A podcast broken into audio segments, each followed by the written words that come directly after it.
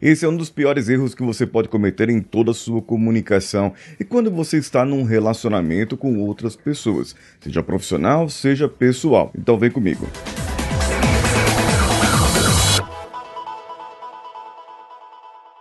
Alô você, eu sou Paulinho Siqueira, esse aqui é o Coachcast Brasil e hoje nós estamos no ar aqui com quase 1.700 episódios já publicados. É muita coisa para você, é muita coisa para mim, e isso só seria possível se nós tivéssemos metodologia, técnica, paciência e muita disciplina. Às vezes nós falha, às vezes nós falha, às vezes nós erra o, o episódio, às vezes a gente erra o episódio, mas não tem problema algum nós vamos corrigindo isso dia a dia. Você sabe que muitas pessoas da área técnica, que principalmente, ou médicos ou advogados, eles tendem a falar um dificultez, a palavra dada mais voltada para aquele tipo de pessoa. Mas eles esquecem que estão falando com pessoas comuns, com pessoas normais, assim, com você do dia a dia. Então fica meio difícil quando é, a gente começa a colocar algumas palavras mais rebuscadas no nosso vocabulário. Bem, sabe, uma coisa eu aprendi nessas eleições: não adianta você ser inteligente se você não souber falar. Apesar que muitas das coisas que acontecem nas eleições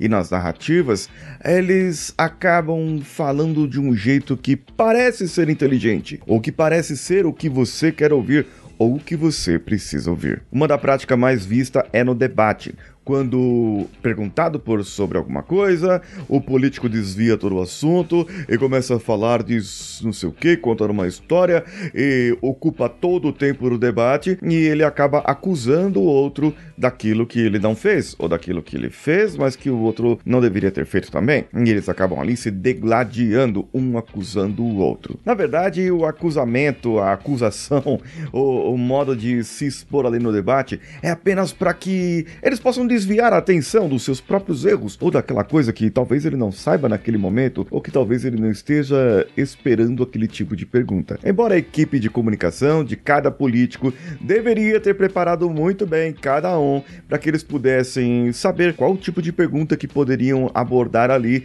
e como que eles sairiam daquela resposta. Eu não vou falar aqui dos, dos nomes dos, dos, dos personagens, das pessoas que estão por aí. Eu, o que eu vou fazer aqui é o seguinte: eu vou explicar a maneira de três candidatos falarem, se comunicarem e você vai ter que adivinhar. E vai lá no meu canal do YouTube, youtube.com, é o Coachcast Brasil, vai lá no canal do podcast. Se você não é cadastrado lá, inscrito, né? Inscrito que fala. É, se você não é inscrito lá, vai se inscreva e participe, participe do nosso canal, comente lá. E eu quero saber qual é o candidato número 1 um que eu fiz, qual é o candidato número 2 e qual é o candidato número 3. São três tipos de comunicação diferentes. Eu não vou me dar aqui ao, ao prazer de imitar cada um dos candidatos, tá ok? Mas é, já dá para você perceber que às vezes um candidato ele vai mais direto ao ponto. Ele fala as coisas às vezes sem filtro, sem pensar e, e, e muitas vezes machuca as pessoas porque elas são magoadinhas. As pessoas de hoje em dia são, são mais fraquinhas, são mais melindrosas.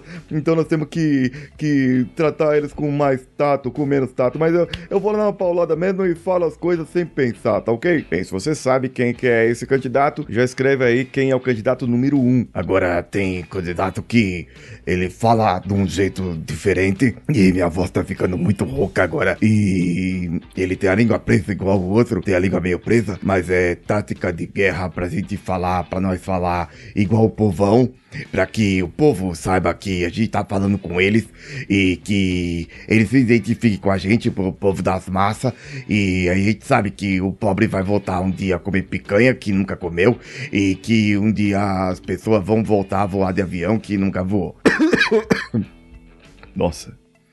Pelo amor de Deus. Agora tem um outro que fala, fala as coisas assim, e que vai falando de um jeito que, que pode ser incontestável, inconcebível, e pode ser que você de, de, difere o jeito das pessoas falar. Porque um, uma maneira de você incontextualizar as coisas que são incontextualizavelmente, eu não consigo nem falar do jeito que o cara fala. Mas é assim, o terceiro candidato é aquele que fala difícil pra caramba e as pessoas não o entendem. No episódio passado eu falei sobre a linguagem universal, sobre como pessoas da área técnica, advogados, médicos, poderiam falar de uma maneira diferente. E dei até o exemplo do Paulo Musi.